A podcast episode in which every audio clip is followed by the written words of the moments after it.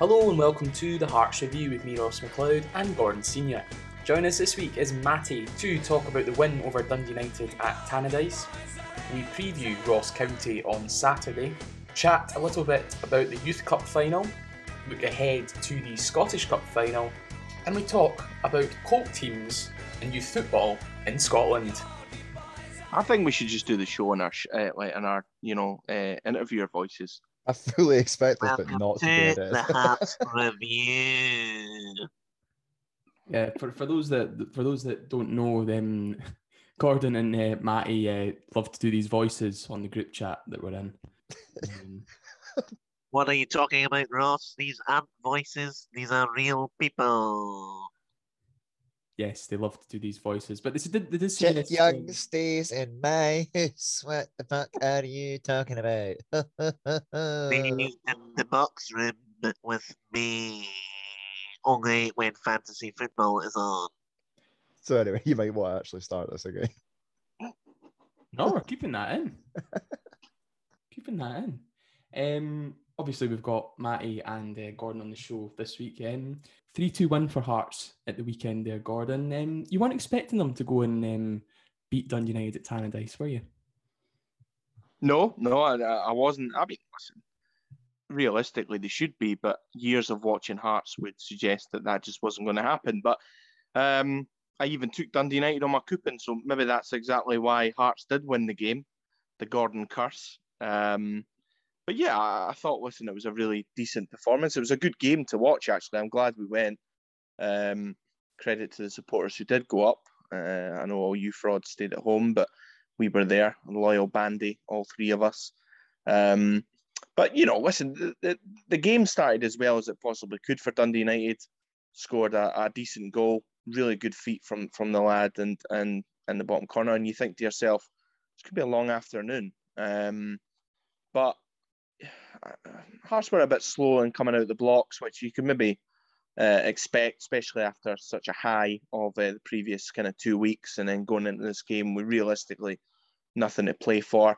But uh, Dundee United kind of dropped deeper and deeper, and you could see that there was kind of a real nervousness about them and how big a game it was for them, and um, there was a real tension in their support, even when they were winning one 0 And as soon as Hearts started to play a bit of football, and you, you kind of sense the mood turn, and, and right away I thought, you know, if Hearts get a goal here, I think they'll go on and win this game.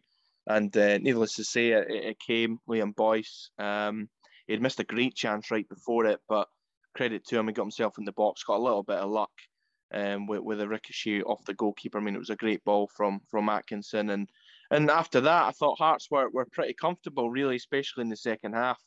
Again, created some really good chances, uh, scored a good goal from Ginnelly. I mean, it's a bit route one, but um, it was a great ball from Cochrane, and it's a great touch from Ginnelly. Takes it around the goalie and sticks it in, and then you know United kind of came out a little bit and and knew that they needed to get something from the game. Scored a, a pretty good goal, quite avoidable really. I think someone should maybe get out to um, was it Edwards? I think that that, that scored the uh, the equaliser there. But credit to him, it's a decent finish, especially for a, a centre half. And um, then you know you were kind of thinking, well, well, Dundee United maybe will that spur them on? But the same thing happened when they went one 0 up. They just sort of started getting deeper and deeper again, and that nervousness kind of creeped back into their game. Because I think if they had kind of went for it, they probably would have won the game. I mean, really, because I think Hearts that defence. Um, with the greatest respect to kind of Sibbick and Cochrane um, and Moore.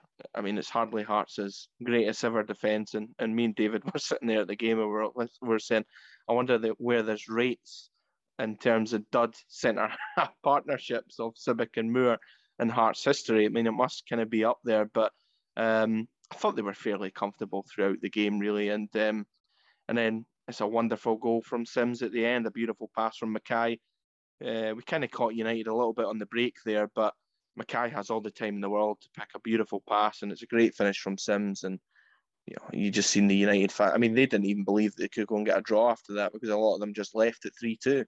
Um, so credit to Hearts. I mean, going away from home and scoring three goals, it's not something that we're really actually accustomed to, even this season. Um, I think that could be the first time we've even scored three goals away from home this season. Um, I'd have to I'd have to look at that. It sounds about right, I think.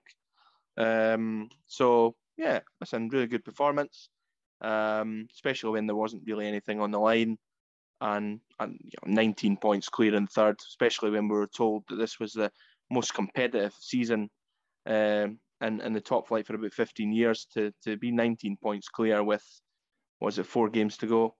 Um, brilliant achievement. Matty, do you think we'll find in this in this next few split fixtures against teams that are looking for that sort of European place that there will be a nervousness to their game? I think their performances over the course of this season's pretty much confirmed that for me.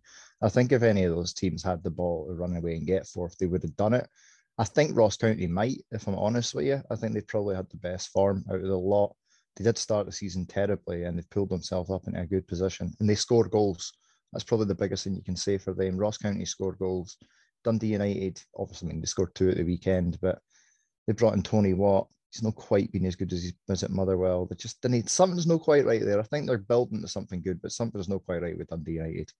I mean, we've not played the best up there, and we've won. So I mean that that tells you everything you need to say on both occasions actually. I can remember the first game of the season we started well, ended well, but the middle of that game wasn't great. We blew them away. We blew them away with nothing to play for. So don't think they'll do it. Um, but yeah, it's going to be interesting. I just hope that we don't get any injuries, really. Uh, it's, uh, first top flight, what was it? Post six top flight away win. Yeah, I mean, and, and it's a it's a good sign, I think, for going forward that there's a, a mentality and still an eagerness from um, Hearts team to go in and, and not just roll over. And listen, uh, you know, you heard you heard Neilson after the game, and he says, you know, the fans have paid their money. Um, it doesn't matter if we've achieved what we wanted to in, in the, the league. We, we've still got uh, an obligation to go and win these games. And the amount of kind of dud top six or even bottom six fixtures that I've watched um, as a Hearts fan over over the years, that a team's just a Hearts team's turned up and just rolled over. It's, it's incredible, you know. So um, that stat doesn't doesn't surprise me at all. That it's our first uh, kind of win since 2016, the top flight, um, the top six. It's it's not a surprise at all, and uh, and credit to the team, you know, because I, I, thought that you could see that that even though it was a depleted squad because it was, that they they still turned up and, and put on a performance and, and scored a good few goals. So absolutely delighted. Matty, how much credit does the manager have have to take for um, for winning these games? I mean, for the last well, the last three games, you've got to really take your hat off to him. Really, I mean, we're talking about the Dundee United game, but you can't ignore what's just happened. It's all we've got left to think about for the rest of the season as a consequence of the fact that he was able to beat Hibs twice in two games. But to go ahead and pick up the win for me at Tannadice, it says a lot for the team. It says a lot for the squad. It says a lot for their attitude. It's something we've not seen at Hearts for years, years and years and years to go up there to come from behind and still win, you got to take your hat off to them. Good attitude, and it's refreshing to see because I can't remember the last Hearts team that I had faith in their attitude. Of.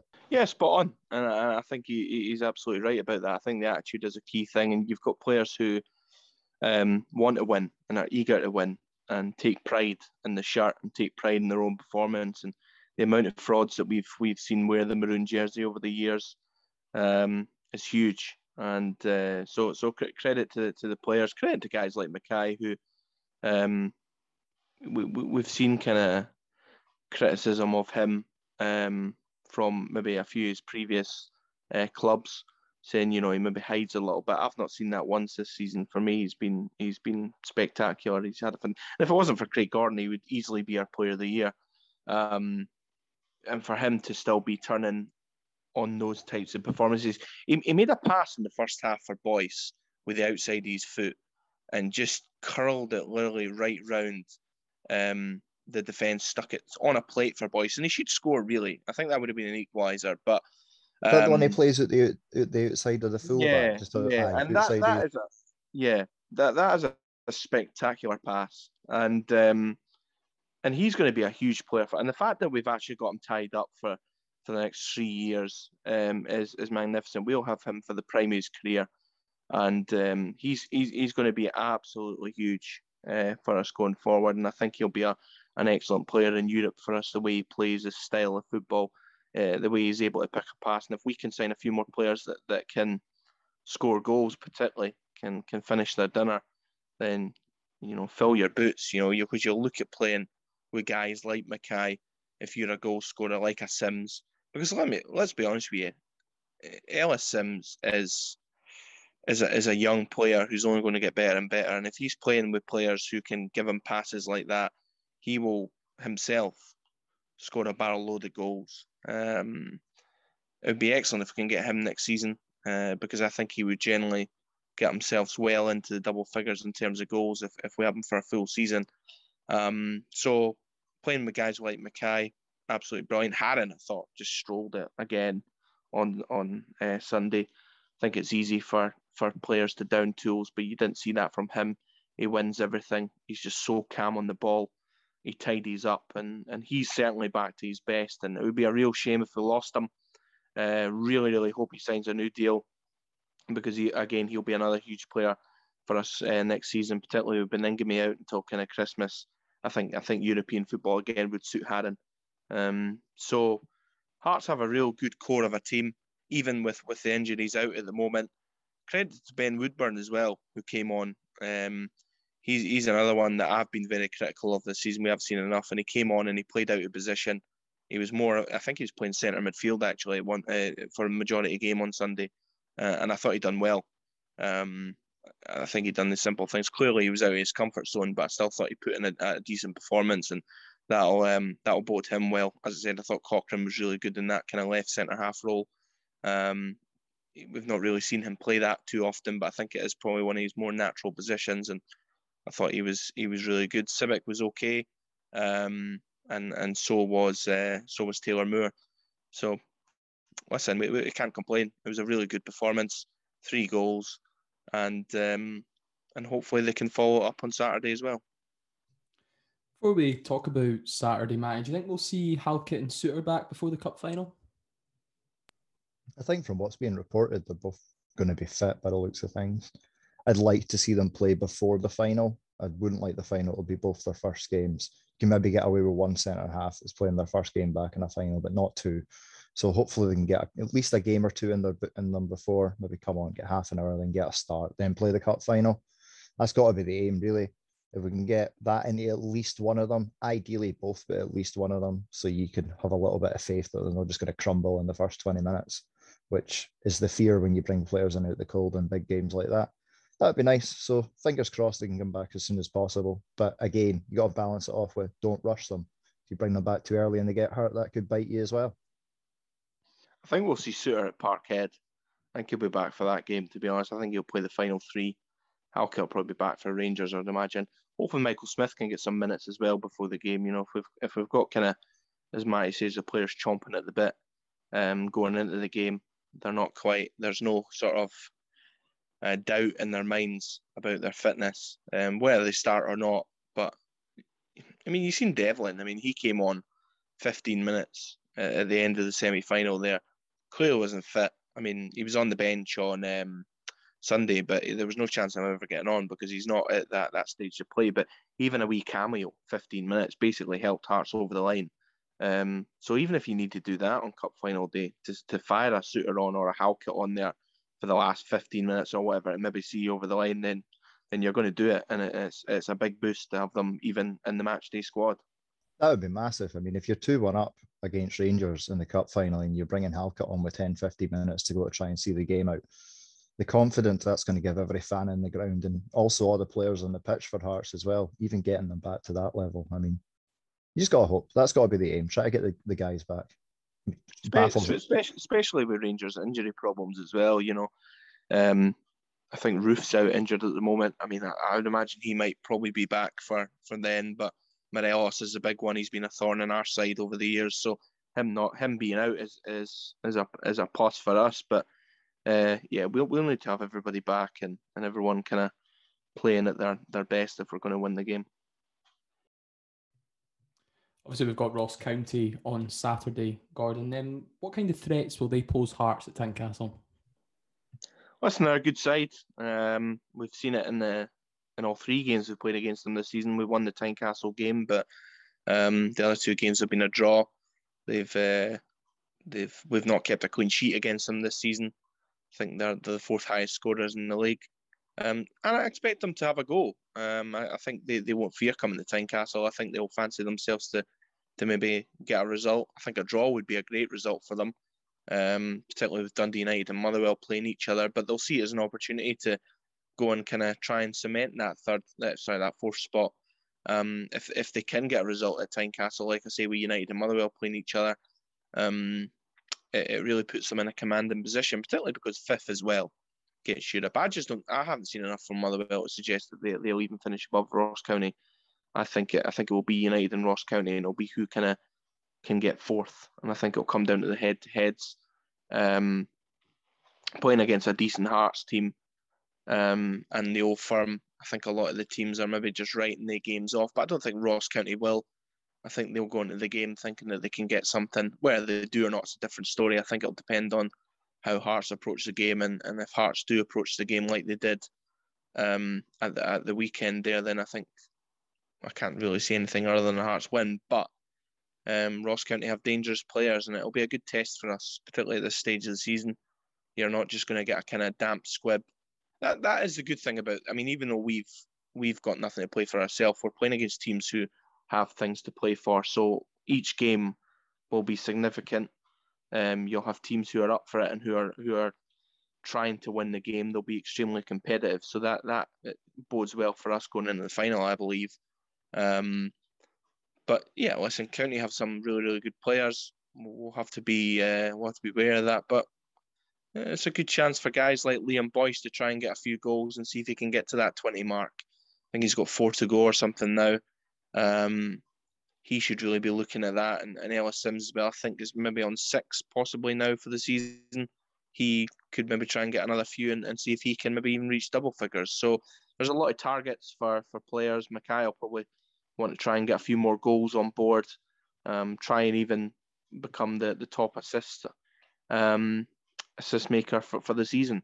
So there's there's individual targets for these players to get, but it is all really about ticking over until um, the the end of the season and uh, and the cup final. So it should be a, a decent game. I think it'll be quite an open game, and uh, maybe we'll see another another three two. Who knows? It's about building confidence ahead of that cup final, isn't it, Matty? Yeah, yeah, it's definitely going to be a bit about a bit about building confidence. Um, I'm looking forward to the game on Saturday, though. I think Ross County are a really entertaining team.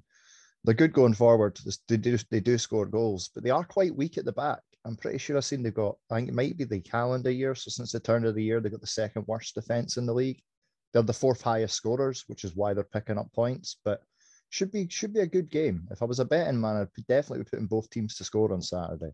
Definitely, which is what you want going into these games. Yeah, we've got nothing to play for, but I'm looking forward to it. I think it might be a really entertaining match at the weekend against County, and hopefully we can come out and get a win. I, I always remember a game towards the end of the season against County once before, um, and I think we beat them four two, um, and that was a, a, dead squibber. You know, both teams had virtually nothing to play for, um, and and we ended up I think going two one down.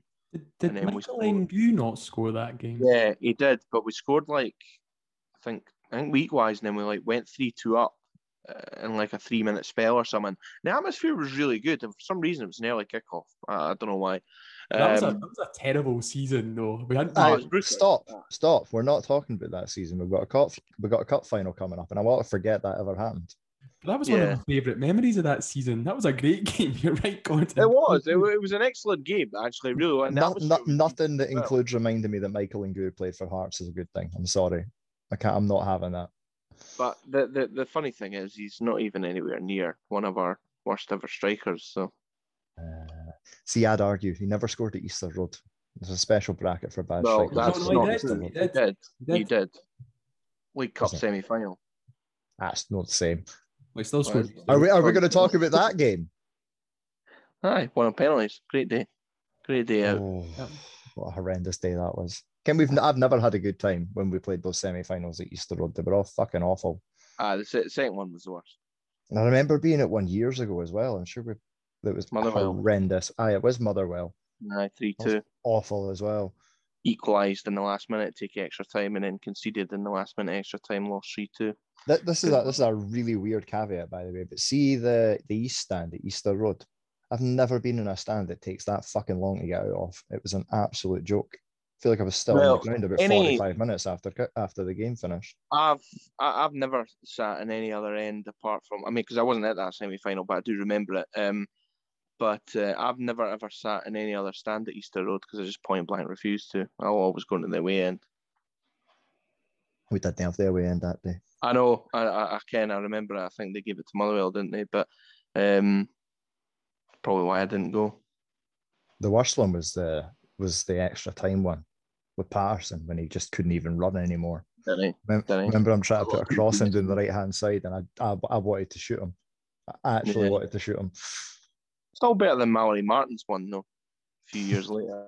Jesus Christ! Why are we doing this? Why are we doing this? Ah, we're pessimists. That's just who we are, Matthew. Because can't we love that. pain. We're Hearts fans. We love pain.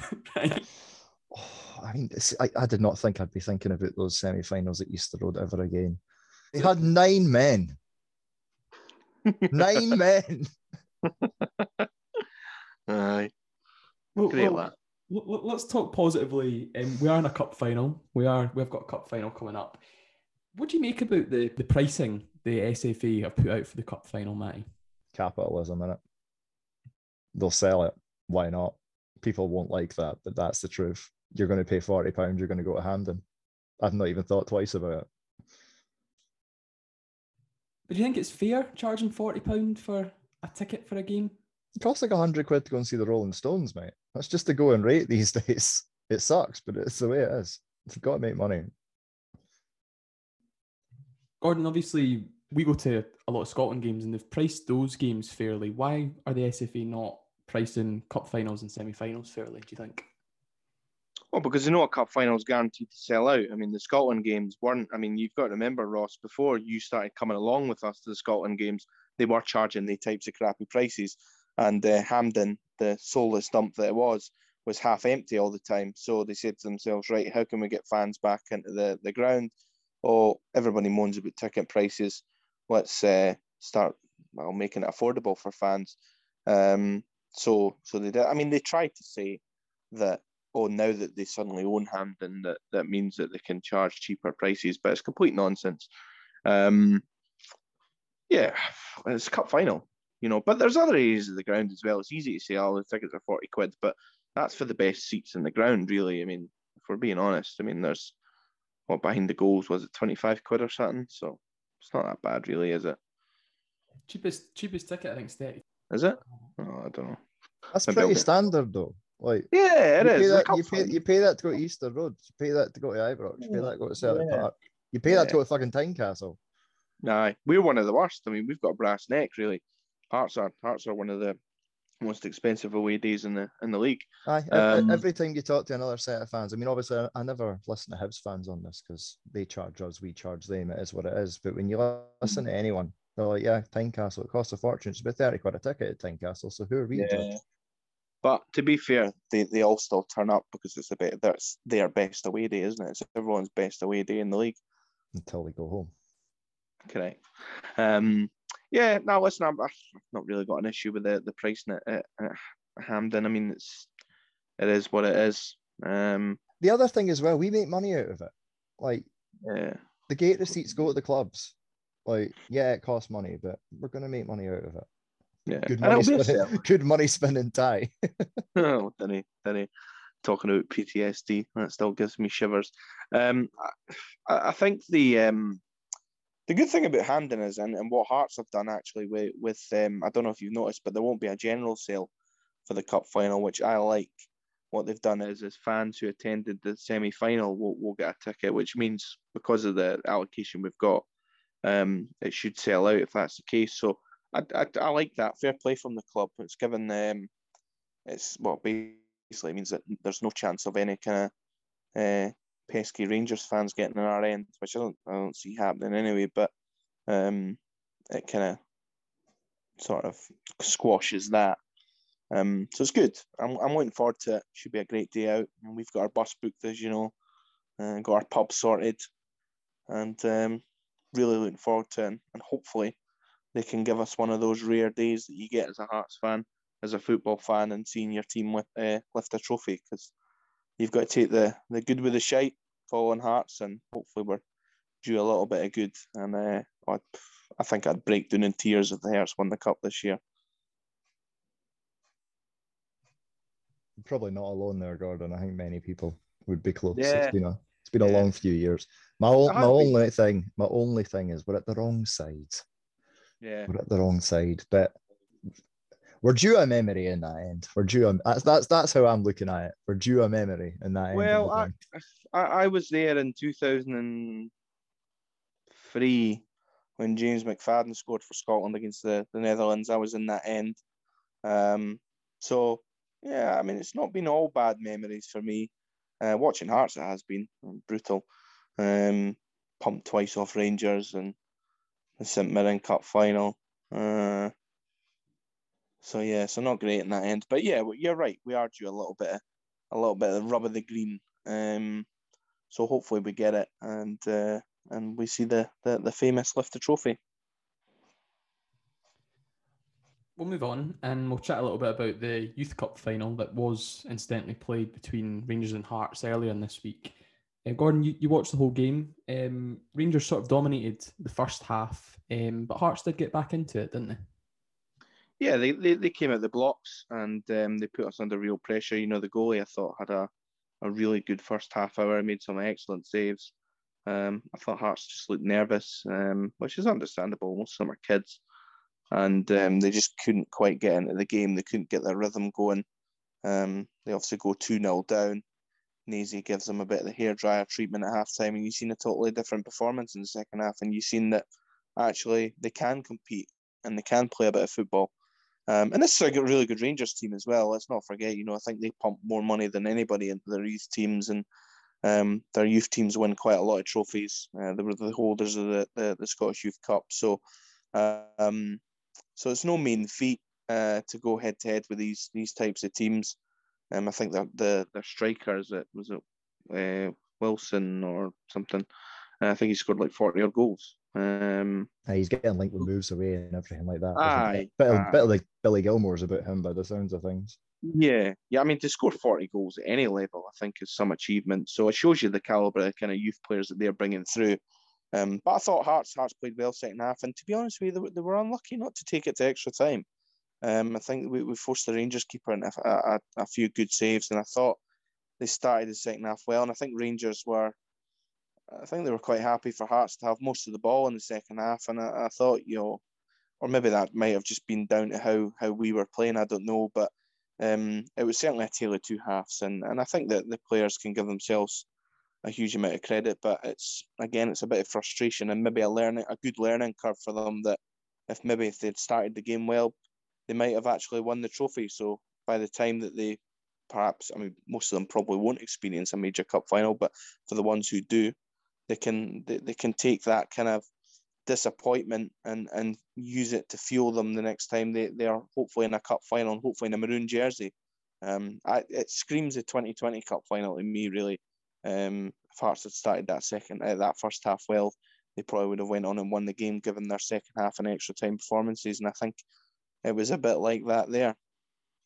You're right when you say, Gordon, it's no mean feat. I mean, Rangers team do play in the UEFA Youth League. They play against the top teams in Europe every season, practically. Um, I think they played Sevilla this year in the round of 16 in the Youth League. Um, but for Hearts to be competitive in that game, Matty, it shows a great advert for Scottish football, doesn't it? In the future for Scottish football. And these these games are always interesting. Even at halftime, they, I was watching it at halftime, and they went back through all the years, all the youth cup finals, and all the all the players that had scored in some of them. And it was like it was listing off just names that you you recognise. You know, you'd seen their whole careers. I think I think they had goals in there. Charlie Adams scored one. I remember seeing that. I'd be like 17 year old Charlie Adam putting one in the top corner on the highlight package. So yeah, I mean, th- there always are players in these games that go on to make it. The question's going to be what one of them is it hopefully a couple of the Hearts lads that were in that team can kick on a little bit.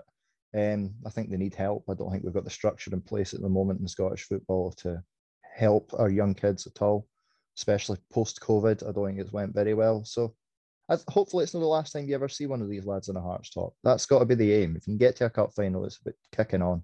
It'll be a good experience for them. Well, I, I just remember watching. Um, I think it was the reserves a few years ago. Uh, I think it was like 2019. They played at time. I mean, uh, uh, you went with me, Ross, didn't you? Um, we played Motherwell and, and we won two 0 and um, I thought the, the the players were impressive that night. And you know, there was a few young players in there like Smith and um, Morrison was playing at the time, and Cochrane played, and um, Anthony McDonald, and it was it was quite a, a really good youthful Hearts team, and there was something a bit about them, and it's a shame because you look at that team now. You know, obviously Smith's out on loan at, at Queens Park. Does he have a future at Hearts? So it'll be interesting to see. I'd like to think so. Um, but Cochrane, you know, he's dwindling away in the lower leagues now. Clearly a talented player. McDonald's the same thing as well.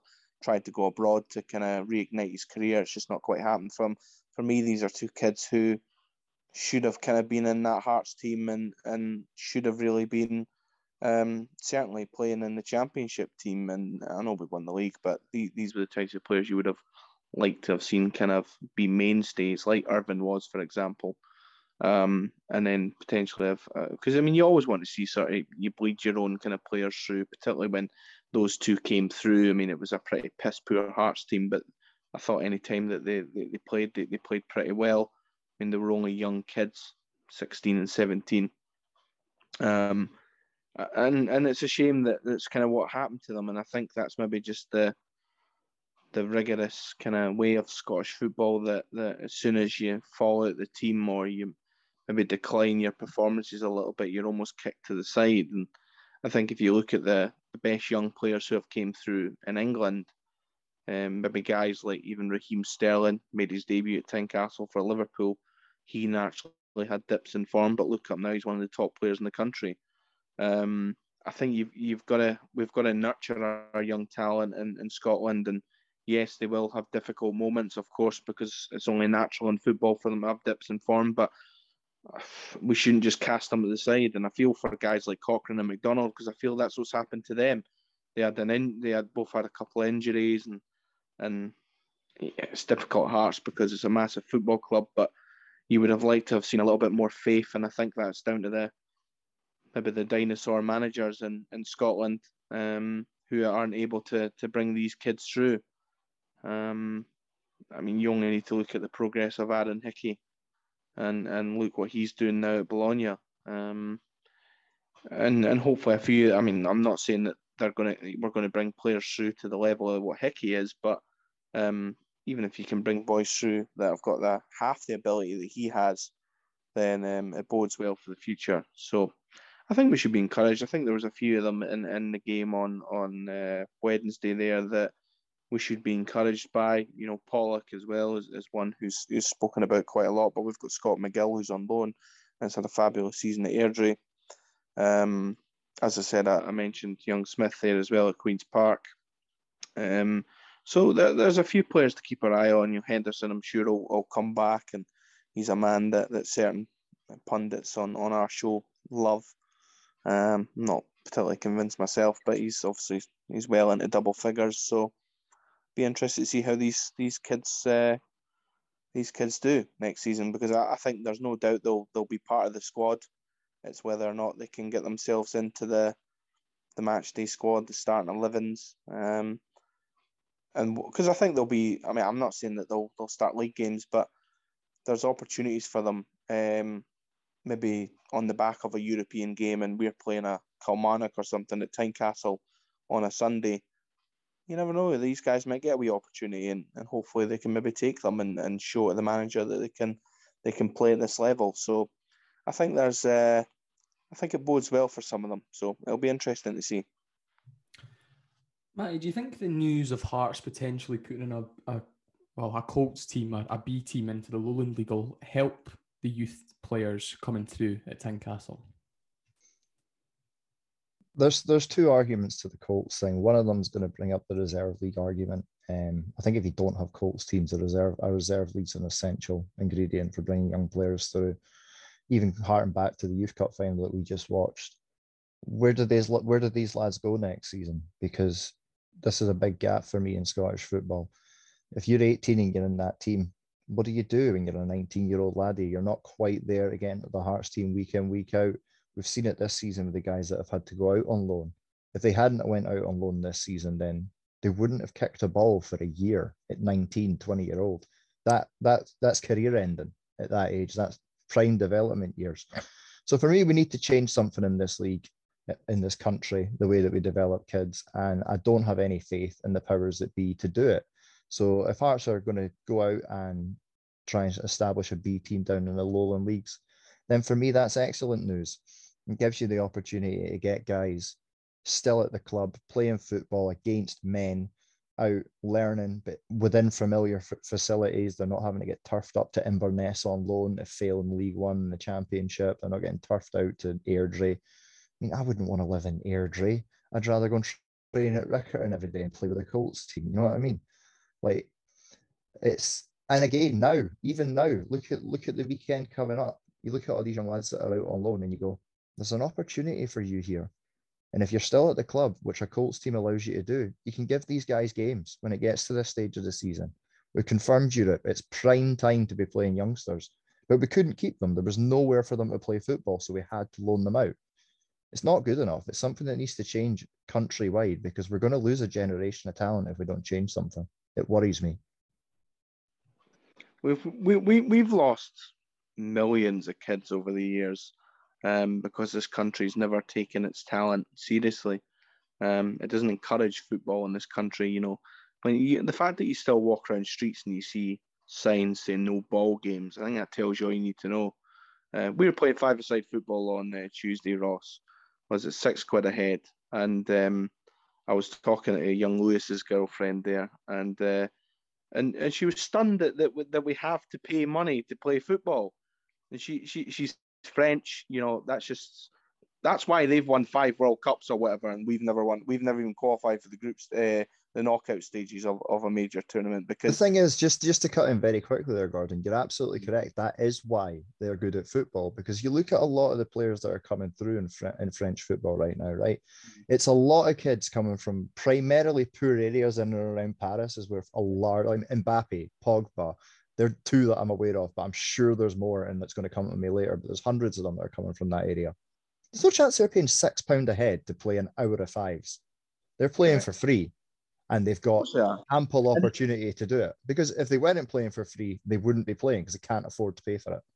Exactly, and I mean that that that's how you know you you look back to the the key sort of the famous figures of Scottish football, and you speak to them, and all they talk about is how they were playing football as a kid on the street and it, and it's exactly the same um, all over the world. And and we, for whatever reason, whether it was in the eighties, nineties, and and certainly the early two thousands, just steered away from that. You know, I mean, I I was out every day with football, um, and I think you know, for a big fat guy, I'm all right at football. I've got two feet, but you know, I was never coached properly or anything like that. I never got that opportunity. Um, anytime I did play football as a kid, they just looked at you and thought, oh, you're too big to to to play, you know. And everything that I I learned how to do on a football pitch was just by playing.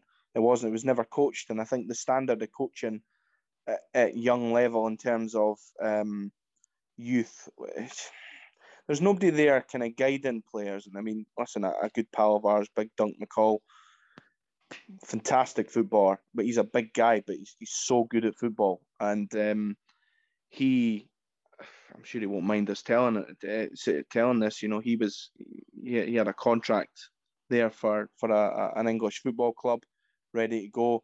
But because he had had a few beers the night before, as you do when you're a teenager at that age in Scotland, you want to go out with your pals, but he had nobody kind of directing them in the right way. They withdrew the the contract offer, and that was him. And there's a, a generational kind of talented footballer. Um, as a kid, you know, I, played I played with a few at high school as well, and unfortunately they went down the wrong path. But incredible young players who had incredible touches and, and powerful shots and were like half the size of me and things like that, but they could hit a ball so so powerfully, and it was incredible to watch. And these were guys that unfortunately would go and stand in street corners, and you know, rather than someone from a school or whatever saying, "Listen, you've got a talent here let's get you into a, a club and, and let's nurture you and, and bring you through like they do in France and Brazil, even in Brazil, you know what I mean? They, they do that in Spain, you know. These, these, these are countries that are just as deprived, if not even more deprived and poorer countries than, than where we are. And you know, you look at Edinburgh, and there's there's literally nowhere for kids to go and play football now. And and anywhere you do, you've got to pay a fortune. And you know, as I said, we, we play the Corn Exchange and, and play five six football. That's getting knocked down soon to for, for flats. And where where people meant to go um to, to go and play football. And we you know we, we kid on and and everybody say, oh, you know, football's our number one sport in this country and all this sort of nonsense. But is it though? You know, I mean, I, when I was at primary school as well, they wouldn't even let you play play with football because it was deemed controversial. Um, just complete nonsense, and um, it's it makes you sad. It really does because there's there's so much talent in this country, and we've not even attempted to tap into it. And you know, guys like I mean, you you see a little change now with guys like Kieran Tierney coming through. You know, world class. I mean, because he is a world class player. Craig Gordon, world class. You know, Robertson as well. Um, the, these types of players are now coming through, and, and you're seeing them, and, and you hope certainly within the next twenty years that we'll get more players like that coming through. But it's too late. I mean, the, the, these things should have been happening years ago, and we've lost so many talented footballers to just the way we are as a country and, and the way we we look upon football. And there's too many money men who are more interested in making a profit than actually um, one winning things, but also just nurturing talent and, and doing it for the best of football. What worries me on that as well, I mean, as much as you, you do say that there's been progress, and I'm trying to think of names myself that have came out of this, and you, you named Robertson, you've got Gilmour, you can argue Hickey, getting mm. at that level as well. They've all got one thing in common though. They all came through two clubs, like, and because that's the only place that money's coming from in this country. If it's not Celtic or Rangers Academy, it's not going anywhere. Like some some of the, I mean, Hickey's probably the best player that's came through Hearts, came through Hearts in inverted commas in years. We signed him at like what 15, 16? He was mm. actually at Hearts for like a year. He came through Celtic because it's the only them and Rangers are the only people in Scotland that are allowing kids to have somewhere to go and play football. We're trying, like Hearts are trying. I believe Hibs are trying, but the investment's not there. The facilities isn't there. And even when you go that stage below, like I think we've tapped in as a, as a club now. We think we made a link in with Balerno High School a, a year or two ago. Yeah. One of the things that Budge put in place. We shouldn't have a link in with one high school in Edinburgh. Like Hearts should be linked in with every single high school in Edinburgh all the coaches that come to school should be in it, should be in it either Riccarton or out at the shed in East Mains, one of the two. And they should be in and they should be learning from the clubs. The club should be given the coaches direction so the coaches can then give the kids direction. It happens yeah. in Spain, it happens in England. I mean, look at London. Look at look at where all in fact, look where all the kids that, that are coming through the England setup now. The boys from yeah. Manchester, the boys from Liverpool, the boys from London. They're all coming from poor places but As you know football what you, always does. They've got facilities down there. We don't. And they not, invest in them too. Exactly, and, and they do, and you know they get government grants and things like that for to, to continually invest in in pitches and things like that. And in England, I mean, you go to I mean, I go down to Liverpool quite a lot, and listen, it's one of the most deprived cities in in the United Kingdom. But everywhere you go, there's football pitches, there's goalposts, there's kids playing football, there's football teams, there's clubs. And uh, there's two massive football clubs in Liverpool, and that's all these kids want to do is grow up and play for them. And and the fact that they've got those goals, we're up here, it's just you can't find anywhere to play football. And and down there, and, and you mentioned you know Spain and things like that, and that's what they do. You know, uh, scouts are, are everywhere that in these countries. You know, because they're employed by by the big clubs to to to have their eyes on on every part of of their kind of city, you know, like the Man- the Manchester clubs and the Liverpool clubs are the northwest, and then obviously you've got the, the big London clubs who will naturally have kind of the south and sort of Birmingham, Villa and stuff like that, or, have their sort of um, areas of the, the, the country, and it should be the same for Hearts and Hibs. You know, they should be taking everything in Edinburgh and the kind of Lothians, um, and the old firm will, will naturally kind of gobble up the, the, the west. And and that's the way it's ultimately got to be. And you would say the same for Aberdeen and, and kind of the north. And that's they should have scouts everywhere just walking along streets even and and just seeing like oh there's a there's a talented kid. He's he, you know he's maybe only what 10 but here he can he can pass a ball well he's two footed he's a little bit small now but who cares about all that crap you know there, there's one to maybe look at go and speak to his parents what's his plans? you know, just find out about these kids and then get them in and, and keep an eye on them and then nurture them and develop them and see where they go from there. It's it's almost like your face has got to fit in this country. Yeah. And that's the way it's been for a long, long time. Isn't that always been the problem though? Isn't it always been like the the, the da basically taking the team? He always picks his son. It's Aye, never, aye. it's never, it's never structured properly, even at even at a sort of low level. I mean, I, I was never good enough to play football. You've seen me at fives; I'm terrible. Um, I enjoy it now that we're all adults, but Well, you you you're coming on due to my coaching role. would you give me I've- encouragement, Gordon? Something I was never. I, no, I, I seen a player there. You know, I, I developed you in the right position. That's all you need. It, it- the thing is, that you at that level, it's not even about like, and that, that's the thing with these daft coaches. They all think they're Jose Mourinho, right? They- They've got They they've got to win games. They've got to win games. No, you don't have to win games at that, that level. Yeah, you want to have a winning mentality, but that comes within an individual. That doesn't come from playing in a team. That comes from with you as an individual, and that will come as you get older. That's no problem. It's about developing your skills in the football park. One, can you pass a ball? The amount of football players that didn't ken how to pass a ball is ridiculous. But I mean, Gordon, that's a bit fucking rich. Excuse me, I'm a very good passer of the ball, actually, and that's one of my best attributes. So didn't start your pish, Matthew. Um, that was the first thing my dad taught me when I was a kid. He said, you know, you, you pass the ball with inside your foot. Simple as that. You've got three seconds on the ball, but you you, you always use the inside. Trap the ball and pass. And the amount of people that can't pass a ball is just ridiculous. One of the things my dad used to always talk to me about was just use your left foot. I was like, Mhm. just use it, use it, use it, use it, use it. Because one of his biggest pet peeves is when you see footballers coming through and they try to kick the ball with their wrong foot and they fall over. Right. Mhm. There's too. I mean, that we're getting a lot better at that. To be fair, some of the a lot of the boys coming through our academy. I mean, Hickey's a prime example. He's he's the most two-footed player I've ever seen play for Hearts. Yeah. But, but they all And- they and all so- seem to be and- able to do it now, and that, that's that's that's kicked on.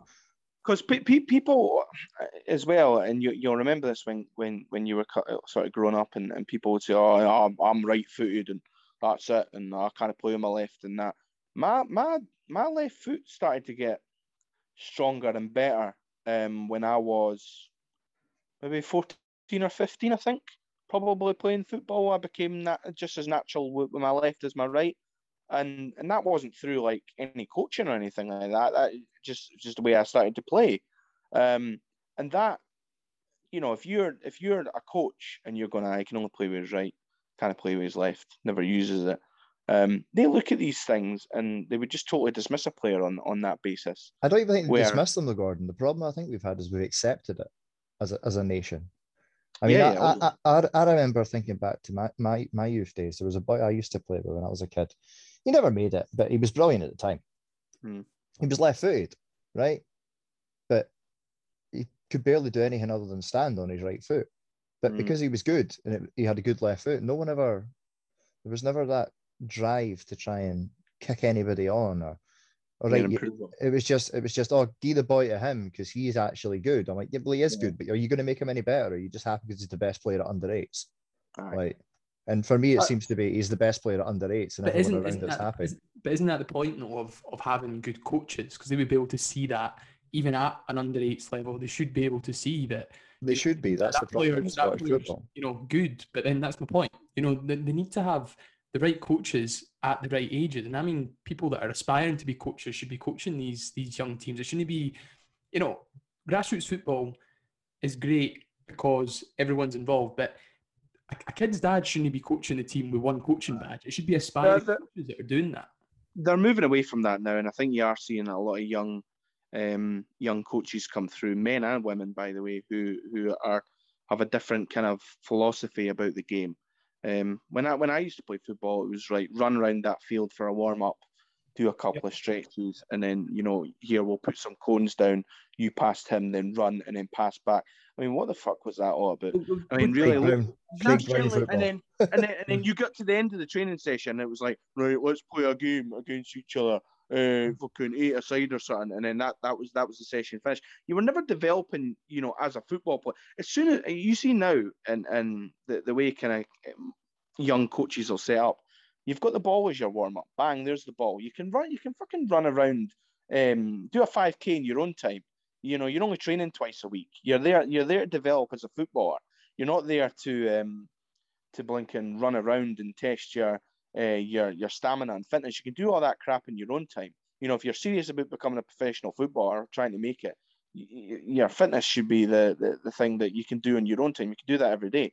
But when you're there to be coached, you need a football ultimately. And and and and the good thing is that we're starting to see that now in young coaches. But when when me and Matty were playing football and and it would be everybody our age group, that's you never got any of that. And it's because it was some arrogant coach, as you say, the da, who was only interested in th- you know having his wee tracksuit on the side of the pitch there and thinking he was generally Jose Mourinho and you know he was there. I remember I got taken out, and it was one. It was when I fell out of love with football. You know, I went all the way down to um, other side of Edinburgh. I can't remember where it was, but um, I'd scored the week before. no, it, it, was it was further further beyond Leith. Um, I'd scored the week before. I was feeling good. Against Preston Pans. probably, to be honest, probably. But anyway, they, we're getting beat two 0 and he brought me on. I won the ball, uh, set up. Um, the the lad I was playing with was up front. Scored two one. Three minutes later, took me off again. What's that all about? And that I, I fell in love after uh, with, with, football. ended up going on and, and just swimming really, but. I've got too many. Youth, I've got too many stories from youth team football that my you father. You do, mate. Not, of course you do. My, my and, father and would not appreciate half of them getting shared, but I, I, I bet. I am pre- I'm, I'm, pretty, I'm pretty sure there's a few listeners that know what I'm talking about, but we'll, we'll, not we'll, we'll not go into that one on air. They do. I, they, they will, mate. Of course they will, and it's um, it's just the way it is, unfortunately. That's what it was, though. It, it, was, and to be fair, see now that you look at it, and I look at it as an adult that's really into his football and all that, right? I don't think that I don't think the dads that were coaches knew any better, and I don't think there was any malice in it from them. They were doing what they got taught when they came through. It mm. was someone's dad. It was the coach, and it was all about going down, and it was all about beating them because fuck them. They're for the other bit of tune. You know what I mean? Mm-hmm. Like, yeah. And I think we are moving away from it, but I don't think we're moving away from it enough countrywide. I still think it's really old firm centric because they're the only ones that have the money for it, and it's a big failing of Scottish football for me. A massive failing. But were we not were we were we, were we not yeah, start again? Were we not even meant to be talking about the Colts team? We've not even brushed on that. Well, that, that was the initial question I asked, and we went into a, a, a bit of a, a, tangent about football. Fairness about our own failures. Yeah, yeah. I mean, I mean the Colts fair, is a great idea. To, to, be fair, we've, we've got we've got a better conversation out of it than we probably would have got at the, the Colts team. But do you think this is a, a good step in the direction of Hearts before we finish eh, going into the the Lowland League, or do you think we need to have sort of have a hybrid approach, Matty? You know, do we do we still loan players out at a higher level and still have sort of the under 19s, possibly under 20s playing in that Lowland League team? It's an interesting one, and it is one that I do like. And I sort of always modeled this on what I see in Spanish and German football when it comes to these. We call them Colts teams, but they're B teams basically. That's what that's what they are. And I know a lot of the top Spanish clubs, they even have a, they go as far as having C teams and they have proper real development. It goes from 16 to 18 and into the C team and into the B team and into the into the main team. And it works. It works well there. It works well in Germany. But for me, it works well because they have a really good structure in place from like the top league down in German football and in Spanish football. Spain's actually just completely redone their league system it confused the living hell out of me, but I've kind of got my head around it now, which has helped with their sort of B team and C team that they've got in there. So they have different levels, and it allows your players to stay at your club, to be trained the way you want them to be trained, to be coached the way you want them to be coached, in the style that you want them to be coached in, and allow them to develop. And it gives you a good pathway into the team. And for me, it's it speaks for itself if you look through any of that team that won the World Cup with Spain or any of the teams that have won the World Cup in Germany over the over the last few years, and every single one of them's got appearances for B team. They've got appearances for C teams. You think of any any talent that came out of a Spanish club or a German club, look them up. Think of a name, look them up right now. I can guarantee you they've got 30 plus games in a B team before they made their first team breakthrough. They may have made their debut, but not the breakthrough into the team. And if it's done right, it's definitely the way forward. I see no negatives for it. I think the biggest issue people have with it in this country is that it's just not the way that we do things here. That's going to be the biggest stumbling block, I think. But if you do it correctly, which by the way, we're not, but if we do it correctly, I think it's a good system. No, listen, I think you've um I mean we won't really know until maybe next season. Um how beneficial it's been, i.e., the Celtic and Rangers kind of boys. But um, I can't sit here and say that I've watched enough of the Lowland League to to sort of know what kind of standard it is. But again, you are putting younger players in there um, to play against men to get real experience of playing for Hearts still as well. I mean, of course, it's not in front of seventeen thousand at Tynecastle, but you're still playing in a Hearts team in a competitive game in games that you need to win and you'll be expected to win because you're at Hearts. So that can only be a good thing, I think. Um, I always liked the reserve the, the reserve league. Um, I always thought it was a good standard. Used to always keep an eye on it. Um, I think it was just ridiculous when they got rid of it. So I think certainly having a Colts team is probably the, the next best thing. Originally, I was skeptical against the idea and I was against it. Uh, I was against the old firm and joining, but by all accounts, it's been pretty successful. Um, so we might as well get a, a piece of the pie as well, um, because we are the third biggest club in this country, and, and we've got to start acting like it. And I think we are slowly um, asserting our authority as that third club. And you know, if the old firm are doing it and it's benefiting them, then we should be on it as well. I think when you touch on that though, I think part of it is you look at like the long term way that Scottish football is going to have to go. I think clubs like Celtic, Rangers, Hearts, I would then go as far as throwing Aberdeen, Hibs, possibly Dundee, Dundee United, but you're starting to maybe get a little bit down there. In terms of revenue and income that we can afford to put into it, I think definitely the old firm, us, Hibs and Aberdeen, should have Colts sides. But I don't know if St Johnstone need one. I don't know, like, and that's where the reserve league argument falls apart. Because to have a reserve league, you need to have basically 12 SPL clubs that agree to have a reserve league. I don't think all 12 teams need it. Like if Arbroath got promoted, right, there's no chance they need a reserve team. Uh, they couldn't run one. Dundee, skeptical whether they could. I definitely don't think St Johnstone have the revenue to run a run a run a reserve team, and that's why we won't see the reserve league coming back anytime soon. So I think without it, Colts is the only system that we can go down that allows us to still develop players for clubs that have the capacity and the financial ability to try and develop footballers. If you're at Motherwell and you're good at 18, you're in the team. It's as simple as that. They don't that that gap's not as big because of necessity. That's how they operate their football clubs. Motherwell constantly will have three or four players on their bench that are filling out their squad that are youth players. Most of them don't make it, but every now and then you get somebody that does. That's how they operate. But I don't think we're quite there. We're that step above, and we're in that sort of grey zone in Scottish football where we do need something to help bring these guys through. And with the Colts, as I've said it earlier in the show, but with the Colts thing for me, if they were still here now and we had a Colts team this season, we'd be seeing debuts in these next few weeks. Because as much as you say, I can say, yeah, you're going to be in the lowland leagues. We don't know the standard. They're training at Hearts, but the most important thing is they're still at Hearts. So when these opportunities appear, you never know when they're going to appear. But three games for a 19 year old at Hearts, for me, is more beneficial than 15 games playing a League Two. But you need to keep ticking over in between. And that's why I like the idea of the Colts teams. How high should Colts teams be allowed to get in the pyramid? Do you think? For me, no. good.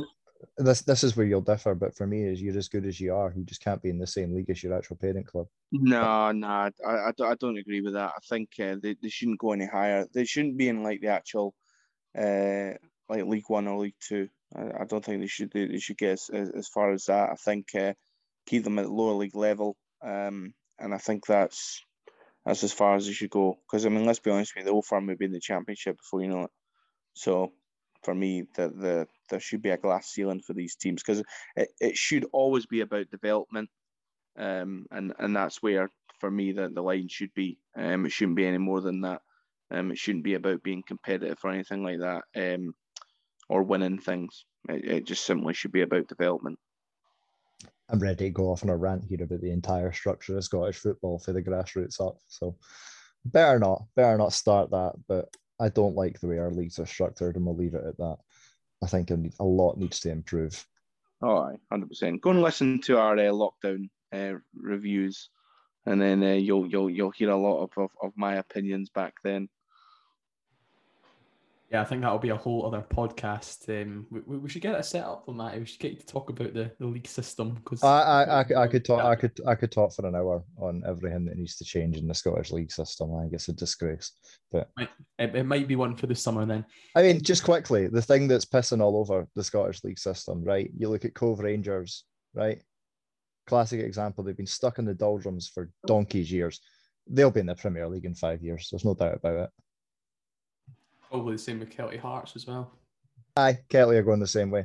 How many more? Bonnyrigg Rose are a massive club. When are they getting into the into the pyramid of football teams? You telling me that they're no better than East Fife? Cowan, Cowdenbeath will be gone. You know, their um, their time in the Scottish pyramid's over. Um, I think I don't Good. know who's top of the top of the Lowland League and top of the Highland well, League. It's, it's it's it's it's uh, Bonnyrigg Rose will play in. I think I'm right saying Fraserburgh. Right. Okay. Well, well, certainly the winner of that, I think, will be Cowdenbeath. Yeah. No doubt. I'd, I'd, be amazed if they didn't. Yeah. Then it, we have said this before. It, it, it does refresh Scottish football. These teams, and I, I, I think going back to your, your your former point there, Gordon. I think it's good that we have a lowland league, and it's good that we have Colts teams within that lowland league. But I think there needs to be they need to just stay in the lowland league because then that gives sort of newer clubs an opportunity to go up as well. I think yeah. you, you don't want Rangers and Celtic taking that place or right. Hearts taking that place in, in, in League Two that could be for a place for a, a new club to add something different to the leagues. Absolutely. Absolutely. I don't think I don't think enough teams get out the Lowland and Highland leagues to begin with anyway, but that's an entirely different argument. That is an entirely for me. I, I see no issue with giving Colts teams promotions, but it would be a part of a structure that allowed a hell of a lot more teams to get out of the lowland and the highland leagues. Because for me, the majority of teams that are down in League Two don't belong, don't deserve to be there. It's simple as that. They either it are should, too good, to, they're too good to be there, or don't deserve to be there. It's as simple as that. It, it should be like the conference in England. You know, you, you Aye, there's the so many up and downs there. So Aye. many. There's what four relegation zones spots or something. Something like that. Yeah.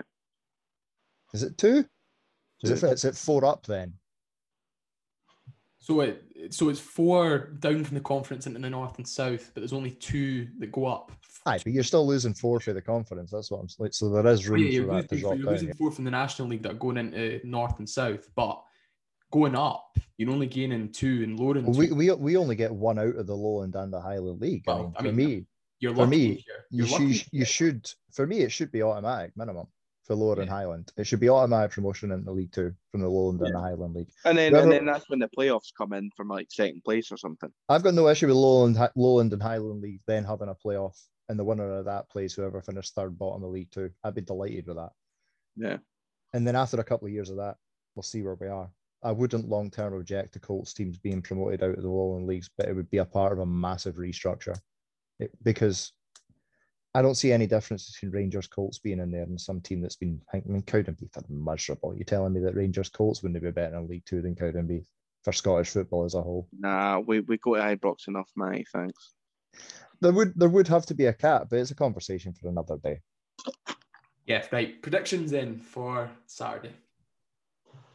I'll go for three two again to the famous. Um, yeah, I think we'll see a, another wee goal fest. I was actually going to say 3 2, but I didn't want to copy Gordon, and I do think it'll be a high scoring game. So I'm going to go one more, and I'm going to go 4 3 Hearts. Mm, not seen a 4 3 in a while. I'm going to go 4 2. Reignite the days of Michael Ngoo. Mm. Come on. No, no, no. Announce nil nil. It's almost a guarantee now, isn't it? Definitely. Thank you both for joining me this week. Yeah, hopefully Hearts do get another win. Till next week. Goodbye.